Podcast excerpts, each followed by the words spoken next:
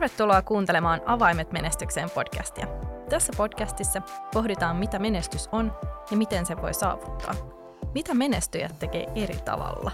Mun nimi on Nora Hentunen. Ja mä olen Satu Alman. Rutiinit nähdään tylsinä. Mun mielestä ne on kivoja. Sana sen sijaan on mun mielestä turhan negatiivinen, kenties rajoittava ja ankea. Joo, mäkin tykkään rutiineista, mutta mä en ole aina tykännyt. Oletko aina tykännyt rutiineista? Tämä pitää nyt tarkistaa. Ää, en mä tiedä. Voi olla, että ne on mulle tiedostamattomasti ollut aina semmoinen tuki ja turva kuitenkin. Ja nykyään ihan tietoisesti. Joo, mulle ne rutiinit vapauttaa energiaa tärkeisiin asioihin. Mitä sulle rutiinit tuo? Ne tuo struktuuria ja etenkin automaatiota, säästää mulle aikaa, helpottaa mun elämää ja tuo tosiaan tietynlaista sellaista varmuutta ja turvallisuuden tunnetta ja se on niin kuin valmistautumista. Joo, esimerkiksi ruoan suunnittelu päivittäin versus, että vain kerran tai kaksi viikossa, niin siinä on aika iso ero. Että voi itse kokeilla, että kumpi rutiini helpottaa omaa arkea ja on itselle sopivaa valmistautumista. Meillä on aika vahva rutiini tilata ruoat kerran viikossa, mutta mulla on myös ystävä, joka käy kaupassa erittäin mielellään kerran päivässä, ja se on hänelle tosi tärkeä rutiini. Se on niin kuin omaa aikaa, että hän irrottautuu sillä tavalla töistä. Niin, onkin tärkeää löytää just ne rutiinit, jotka palvelee sua. Älä kopioi muiden. Sä voit kokeilla, mutta oot tarkkana sen kanssa, että mikä sulle just toimii. Esimerkiksi kello viiden herääminen ei ole kaikille sopiva juttu. Esim. mulle ei. Ja mulle on. Mulle se sopii, samoin kuin mä tykkään treenata aikaisin aamulla. Monet yhdistääkin rutiinisanan nimenomaan aamu- ja iltarutiineihin, mutta rutiineihan on myös tavat käsitellä asioita, että ratkooko ongelmat esimerkiksi ensin paperilla vai heti koneen ääressä ja niin poispäin. Samoin on erilaisia rutiineja asioiden ja töiden organisointiin. Et silloin kun pari muuttaa vaikka saman katon alle, niin nämä rutiinit voi aiheuttaa yhteen törmäyksiä. Et on vaan yksinkertaisesti niin erilaiset rutiinit tehdä asioita. Toki uudet yhteiset rutiinit sitten myöskin yhdistää, mutta kuten sanottu, moni voi kokea rutiinit tylsinä, eikä välttämättä edes käy sen kumppanin kanssa läpi, että hei, minkälaisia rutiineja me halutaan arkeen. Rutiinin tylsyys voi johtua siitä, että on esimerkiksi liian rutiinin omaisia työtehtäviä ja kokee se jotenkin tosi puuduttavaksi. Tarkoitushan ei ole täyttää elämää ja arkea erilaisilla rutiineilla, vaan sen rutiinien vuoksi, vaan paikoin niin helpottaa ja keventää kuormitusta, antaa sun aivoille mahdollisuuden levätä ja vaihtaa tietystä muodista toiseen. Rutiinit mun mielestä antaa myös tilaa luovuudelle. Jos teet rutiinihommia ja itse mietit koko ajan, että onpa puuduttavaa, niin on se varmasti puuduttavaa. Että onhan se omasta suhtautumisesta kiinni. Voisi kokeilla suhtautua niin, että anna nyt aivojen tehdä vähän kevyempää hommaa, jotta jaksan sitten keskittyä täysillä johonkin kenties tärkeämpään juttuun myöhemmin. Sen lisäksi, että rutiinit vapauttaa energiaa, niin ne voi myös hektisyyden keskellä olla sellainen henkireikä, sitä omaa aikaa. Joku kiva, itseään varten oleva rutiini voi kääntää sen koko päivän huonosta hyväksi, luoda ikään kuin puitteet hyvälle päivälle. Mulla on esimerkiksi just toi aamusali sellainen rutiini. Että tuntuisi tosi oudolta, jos mä joudun jättää sen väliin. Se antaa mulle niin paljon jotain hyvää siihen päivään. Sitten taas tuli mieleen semmoinen esimerkki asiakastyöstä, että yhdessä projektissa niin asiakas sanoi mulle heti alussa, valmennuksen alussa, että hei, että tähän alkuun haluaisin nyt tuoda esiin, että mä en sitten halua rakentaa tämän valmennuksen aikana mitään rutiineja. Okay. Että ne ei sovi mulle. mä mietin vähän aikaa, että okei, okay, no mitenköhän tämä nyt kertoo enemmän sitten susta kuin itsestään niistä rutiineista? Syntyykö hänelle sitten mitään rutiineja? Hänellä lopulta kyllähän myönsi, että tässä saattaa olla jotain ideaa tässä rutiinien pähkäilyssä. Okei, okay, pienin askelin. Kyllä. Meillä taas on tapana viikonloppuaamuisin juoda aamukahvi sängyssä. Musta tuntuu, että mun aivot vähän niin yhdistää tämän mukavuuteen ja se on jotenkin äärimmäisen rentouttavaa olla vaan siinä lämpimässä peiton alla ja hörppiä sitä kahvia.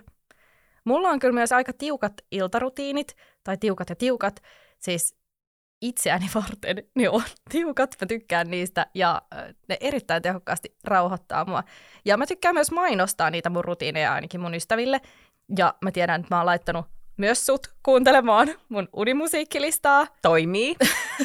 Tykkään. Mun ja mun miehellä on yhteisenä viikoittaisena rutiinina aamukävely, joka tuo semmoista iloa ja energiaa arkeen sekä parisuhteeseen. On kiva aloittaa se päivä yhdessä ja päästä keskustelemaan rauhallisesti asioista, mitä mielessä nyt silloin kulloinkin on. Joillekin tällaisia mukavia rutiineja voi olla vaikka sauna perjantaisin. Se voi olla tapa, jolla sä palkitset itsesi. Kiva juttu, mitä odottaa, kun arki päättyy. On myös välillä hyvä katsoa niitä omia rutiineja kriittisestikin. Jos on aina tapana aloittaa viikonloppu viinilasillisella, koska ei muuten pysty irtautumaan, niin onko se lopulta mielelle ja keholle se paras rutiini? Rutiiniksi voi myös huomaamatta muodostua se, että tuijottaa iltamyöhään telkkaria tai heti ekana aamusta ottaa puhelimen käteen ja tarkistaa somet. Eli tulla vähän niin kuin tällaisia tiedostamattomia ja ei niin toivottuja rutiineja. Voi miettiä, että tuoko nämä rutiinit lopulta elämään mitään lisää. Ja jos on onnistunut luomaan tällaisia rutiineja, niin onnistuu varmasti luomaan myös muitakin rutiineja. Niin, jotta semmoinen hyvä, uusi, haluttu juttu muuttuu rutiiniksi, niin sehän vaatii toistoja ja aikaa ja selkeää sitoutumista etenkin alussa. Tietynlaista palautteen keräämistä, että huomioi millainen fiilis siitä tulee, tapahtuuko joku muutos esimerkiksi sun energiatasoissa. Näistähän on kaikenlaisia teorioita, että miten kauan kestää muodostaa rutiini. 21 päivää, X, 6 kuukautta. X tuhatta toistoa, mutta nyrkkisääntönä näissä kaikissa on kuitenkin se, että eihän se ihan heti synny. Et uusi toiminta on tietoinen valinta aika pitkään, ennen kuin siitä tulee ns. automaattinen rutiini.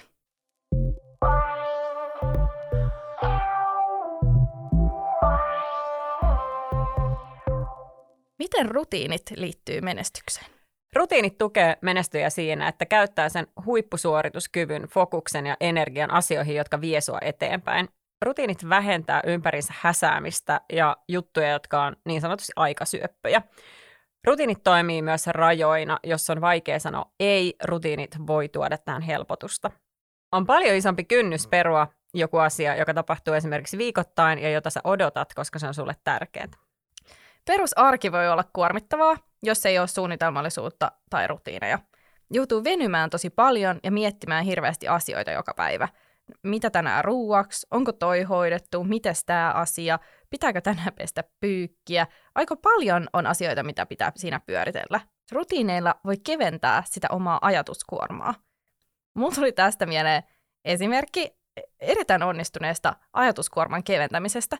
Nimittäin mun avopuolisella on semmoinen tapa, että hän aina aamusuihkun jälkeen pesee hampaat heti sen suihkun jälkeen. Mm. Tämä toimii hirveän hyvin. Mutta sitten jos hän käy suihkussa ihan milloin tahansa muulloin kuin aamulla, niin sitten hän alkaa aina automaattisesti pesemään niitä hampaita. ja sitten yleensä hän havahtuu siinä jossain vaiheessa hampaita pestessä, että mitä ihmettä mä teen. Ja sitten hän saattaa tulla sieltä kyllä mä taas pesin hampaita. No onneksi ei ole pahin mahdollinen virhe. No niinpä, niinpä. Mutta voi todella mennä niin kuin aivot ikään kuin sellaiseen täysin lepotilaan. Oman suhtautumisen rutiineihin voi muuttaa niin, että pyrkii näkemään ne rutiinit mahdollistajina. Kokeile eri asioita, erilaisia rutiineja ja anna niille myös aikaa. Että yksi kerta ei riitä. Ei tarvitse vaan hakuammunalla yrittää etsiä itselle sopivaa rutiinia. Että voi miettiä, että mitä haluaa enemmän elämäänsä.